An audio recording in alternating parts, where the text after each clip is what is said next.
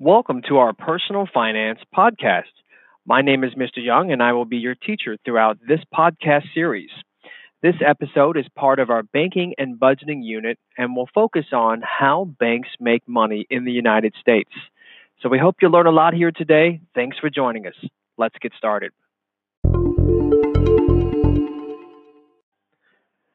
Now, banks have many ways that they can make money in the United States, but the three ways that we will focus on today will be just general fees, overdraft fees, and interest rates.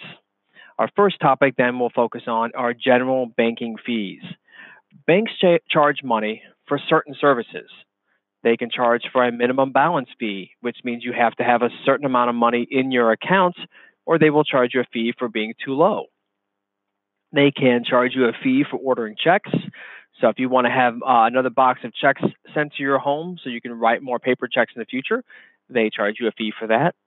If you want to do a money transfer or wire, which means you're going to electronically send money to another individual, maybe across country or around the world, there's a fee for that. And then one of the more popular fees is the ATM fee. Uh, you generally do not get charged a fee from your ATM if the ATM itself belongs to your bank. But if you're using a Commerce Bank ATM and you belong to US Bank, you're going to get charged a fee. Our second fee that banks can charge are known as overdraft fees.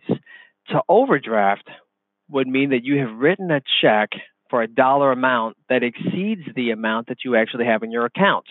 For instance, maybe you only have $25 left in your bank account, but you wrote a check for $50. You are short $25, so therefore you have overdrafted or requested for more money to come out of your account than is actually possible. Now, many students often think that a bank's going to get upset with them or mad at them for doing this. Uh, but don't be disillusioned about that. Banks enjoy the fact that people overdraft because this is an easy way for them to charge you a fee. In fact, a bank will often process your payment even though it makes you go negative.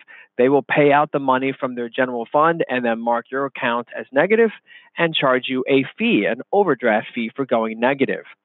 Now, an overdraft fee is also also in our society referred to as bouncing a check. To bounce a check means that when you wrote the check to the second person, and the second person's bank realized there was no money in it, they reject the check and send it directly back to your bank with a notification that there was no money in that account. Uh, that's referred to as bouncing a check or returning the check back to you as if it's rubber and it's just bouncing back to the original bank. Uh, your bank is going to charge you a fee for writing a check that had no not enough money in the account. And often, like I said, what will happen is your bank will pay out to bank B, give that person their money, and then they will make your account go negative and then charge you, uh, a, on average, $35 per transaction for when this happens. Our second fee that banks can charge are known as overdraft fees. To overdraft would mean that you have written a check for a dollar amount that exceeds the amount that you actually have in your account. For instance, maybe you only have $25 left in your bank account, but you wrote a check for $50. You are short $25, so therefore you have overdrafted or requested for more money to come out of your account than is actually possible. Now, many students often think that a bank's going to get upset with them or mad at them for doing this. Uh, but don't be disillusioned about that. Banks enjoy the fact that people overdraft because this is an easy way for them to charge you a fee. In fact, a bank will often process your payment even though it makes you go negative. They will pay out the money from their general fund and then mark your account as negative and charge you a fee, an overdraft fee for going negative. Now, an overdraft fee is also also in our society referred to as bouncing a check. To bounce a check means that when you wrote the check to the second person and the second person's bank realized there was no money in it, they reject the check and send it directly back to your bank with a notification that there was no money in that account. Uh, that's referred to as bouncing a check or bound, returning the check back to you as if it's rubber and it's just bouncing back to the original bank. Uh, your bank is going to charge you a fee for writing a check that had no not enough money in the account. And often, like I said, what will happen is your bank will pay out to bank B, give that person their money, and then they will make your account go negative and then charge you, uh, I, on average, $35 per transaction for when this happens. For $50. So in the second row, we're going to say that we debited $50 from our account. Now, since this is our second discussion in banking, we know that a debit means that we are decreasing our account by the dollar amount I just noted, $50. So in the second box, or sorry, first box, second row, you have $50 debit. And then in the second column, what we would do in that second row is take $200 and subtract out our $50 debit. So in the second row, second box, our account should now show that we only have $150 in our account because $200 minus a $50 debit brings our account down to $150. On the second row, this is going to represent, sorry, the third row, this is going to represent our second day. So on our second day, we decide that we are going to debit $200. Okay, so we're going to record $200 debit in the third row, first box. In the third row, second box, we're going to update our balance. So what we need to do is we need to use the previous day's balance of 150 and subtract out today's debit of $200, which means that in our third row, second box in the balance column, our balance is now negative $50, negative $50. In accounting terms, anytime uh, we ever go negative, uh, we refer to that as going in the red, um, associated with bleeding, right? We're starting to hurt here a little financially. We are negative. So um, oftentimes in software, you may see that when you record a negative number, it becomes red. Okay, fourth row, we're now in day three. We don't have a transaction, but what we're going to do is we're going to record an overdraft fee. So our bank now is noticing that our account went negative on day two, and on day three is going to charge us an overdraft fee for the purposes of this example, we'll just record a negative $20 in the fourth row, first column to, uh, to identify an overdraft fee. And you might want to write overdraft after the negative $20. In the fourth row, second column under balance, we're now going to make our account go further negative by 20 more dollars, which should leave us an updated balance of negative $70 at the end of day three. Okay, day four rolls around. We're now in the fifth row of our table, and we choose to not buy anything, but we also choose to not credit our account or make it go back to zero. So our bank's going to say, listen, you are still negative. We are going to charge you another overdraft fee of $20. So in the fifth row, first box, I'm going to write negative $20 overdraft. And in the second column of the fifth row, I'm just going to update my balance, which is further red, further negative. It's now negative $90. On the sixth day, or the, sorry, on the fifth day in the sixth row, we are going to record that we are crediting our account $100. And we know from our previous discussion that to credit our account means we're going to increase its value either closer to zero or more positive.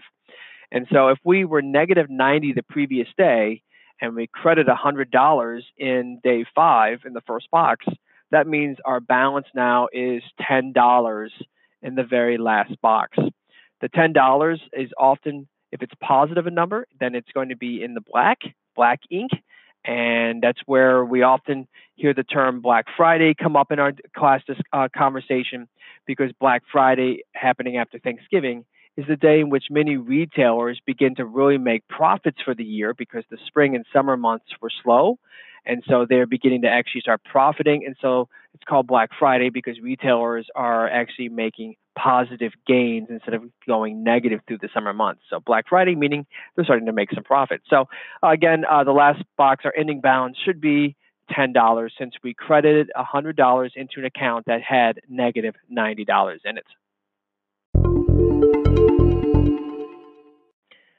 All right, now we're down to our last topic in this discussion, and that is the topic of interest rates. This is usually where I ask students the question, who is earning the interest? Okay, so uh, many students will tell me banks earn the interest, and I will say, well, that's half true, or at least that's one of the two possibilities, but interest is earned by whomever is doing the loaning of the money. For instance, if we put money into our savings account, our bank is going to give us a small interest payment that increases our savings account even more because we loan the bank money when we leave our money in our savings account. And we talked about this in the first discussion that when you put money into a bank, they're not just leaving it in a safe in a safety deposit box. Safety deposit boxes are an additional service that banks offer if you're willing to pay monthly rent. You can store valuable belongings of certain small sizes into their safe. The money that you deposit goes into a general till or a general fund that banks can then in turn reloan out to customers that are behind you in line, maybe at the bank. They can put that money in the ATM. They can reloan it out to folks for college loans and home mortgages. They're still going to record how much money you deposited, and you'll still be able to come back and get all of your money back, assuming that not everybody at your bank wants the money at the same time. But again, the interest is being paid out to whoever is doing the loaning, and that could be you with your checking account. Okay, so what are some things that banks charge interest on. Uh, if you're going to buy a home, you're going to get a home mortgage. They may give you $250,000 and pay off your home and then tell you, hey, you need to pay the bank back each month for 30 years, uh, known as a mortgage payment. Uh, and that's going to be um, 30 years worth of payments to pay the home off. They're going to charge you interest on top of that for loaning you money for 30 years. Um, maybe you're going to take out and buy a car unless your car is one that they're trying to get rid of at the end of the season, they're going to charge you an interest rate for borrowing money to pay for the car if you don't pay for it entirely in cash. Maybe you're going to remodel your home. Uh, many of these shows we see on HGTV where folks are remodeling homes, they maybe had to take out a home, um, a, a personalized loan or a private loan in order to pay off that home remodeling project. And then lastly, the one that relates mostly to you all, and that is maybe a college loan. We talked about in the uh, previous EverFi lesson that you may fill out the FAFSA form, our free application for federal student loans. And what that does is allow you to find banks that are willing to loan you money at fixed rates and repay it after you graduate. Again, they're going to charge you interest. Um, I don't know very many organizations that are going to loan you money for free without making you pay interest. That's how they make their money. That's how these banks are able to stay in business. Um, probably the only place you're going to find folks loaning you money without charging you interest is going to be friends or family. And then I wouldn't recommend taking out large loans from friends or family. But that's a whole other discussion. Okay, so we also need to talk about here uh, the definition for the term interest. So, interest itself, I N T E R E S T, interest, is the cost of borrowing money. So, when we ask you in the test, what is interest? Really, two acceptable answers here. It's either the cost of borrowing money or it is money earned when loaning out money to another individual or organization. So, uh, it just depends on which way you want to look at it. Are you receiving interest because you're the loaner? Um, or are you paying interest because you're the borrower? Okay, uh, and then lastly, our discussion wraps up here, and that is talking about who is loaning the money to banks. So, in the United States, we do have a central bank known as the Federal Reserve Bank that is located in Washington, D.C., and we have smaller Federal Reserve banks connected to that larger bank throughout the United States. And we do have a branch of the Federal Reserve Bank here in downtown St. Louis. So the Federal Reserve generally does not interact with you and I regular citizens. I mean, you can go there and have money converted to different currencies if you want to, and you can take a field trip there if you want to. But generally, the Federal Reserve Bank interacts with banks. And so, for instance, maybe I go to a US bank and want to take out a million dollar loan maybe my US bank doesn't have a million on hand to pay that. They probably do, but let's just say that they don't. They can in turn go to the Federal Reserve Bank, borrow money at maybe 2%, and then reloan that money to me at maybe 5%. So as long as they are earning, my bank is earning more interest than they themselves are paying to the Federal Reserve, they can make a profit. So the Federal Reserve Bank out of Washington D.C. they will determine what the interest rates should be set uh, when loaning to banks in the United States. So they charge the, your local bank an interest rate and then give guidelines for what your bank should be charging in interest given your credit score, which is a different conversation in credit, the credit unit. So interest rates are set by the Federal Reserve and they change depending on the economy. So your Federal Reserve Bank They can get some gu- uh, guidance from the White House, some guidance maybe from Congress. But what they do is they raise and lower interest rates, sometimes on a daily basis. Usually it's on a quarterly basis, based on how the economy is doing. So if they want to encourage Americans to borrow money and spend money so that it makes our economy grow, right? As you're spending money, money is going from your hands to the retailer's hands to the employee's hands. That's going to cause our economy generally to grow. In order to do that, they're going to have to lower the interest rates they charge banks. So if banks are getting a lower interest rate, they will in turn charge us a lower interest rate, which makes us more inclined to want to borrow, right? If it's going to become cheaper for you to borrow money today than it was yesterday, you're going to be much more likely to want to borrow today than you did yesterday. The opposite is also true. So if our economists that work in Washington, D.C. on behalf of the government have some concerns about how long term your economy is going to stay great and successful and stable, they may advise our Federal Reserve Chair to raise interest rates. Now, they don't do this rapidly overnight, you know, go from 1% to 6%. They'll do small incremental increases in interest rates to slowly start causing folks to stop borrowing and start saving. Now, they don't want everyone to stop borrowing and everyone to just start saving because we still need money to move in the economy. But what they're really trying to do here is slow down this roller coaster ride so we can stay at the top as long as possible and enjoy the view, right? Think about this in terms of roller coasters. Um, so yeah, trying to slow it down a little bit and enjoy the good times rather than just quickly going up and quickly going down. So our Federal Reserve Chair, along with guidance from the White House maybe or from Congress, they will raise and lower these interest rates maybe every every quarter or based on some recent economic news in order to keep our economy as stable as, and as prosperous as is possible. Give you an example, back when we had our housing crisis in 2008 and the economy was really not doing well, we saw our Federal Reserve Chair dramatically lower interest rates at the lowest we'd seen since the 50s during the Dwight D. Eisenhower administration. The goal there was during a bad economy, cause folks, uh, encourage folks to want to borrow money. And when folks borrow money, they're going to dramatically right away spend it, and then that money begins to trickle around the economy and cause our economy to grow. Um, we are right now in a in 2019 when this uh, discussion was recorded, uh, our economy is fairly strong, and so our interest rates are still remarkably low in the two to four percent interest rate for folks with good credit.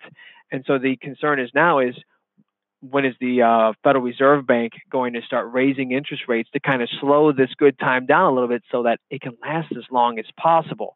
Uh, and so you know, this can be controversial when they choose to do that, and it can cause immediate impact on the stock markets of the world if they if folks start hearing that the U.S. government is starting to raise interest rates slowly. That's a sign that the U.S. government believes that we maybe have reached our peak economically and pros- uh, with prosperity. Maybe we should slow this good time down. So they generally do small interest rate rises, and we have seen a couple of those here in the past couple of quarters.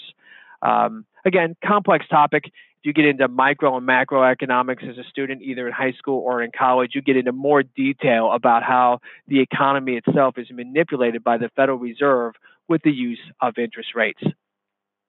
Okay, so just to wrap up, the Federal Reserve, they'll cut interest rates to encourage spending. Um, they will raise interest rates to encourage saving. That is going to wrap up this discussion.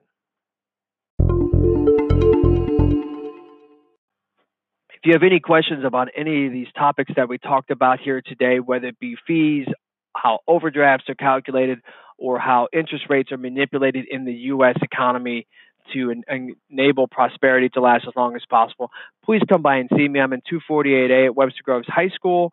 Um, I hope you learned a lot today from this just elementary discussion on how banks make money. Take care, everybody. Thanks for listening.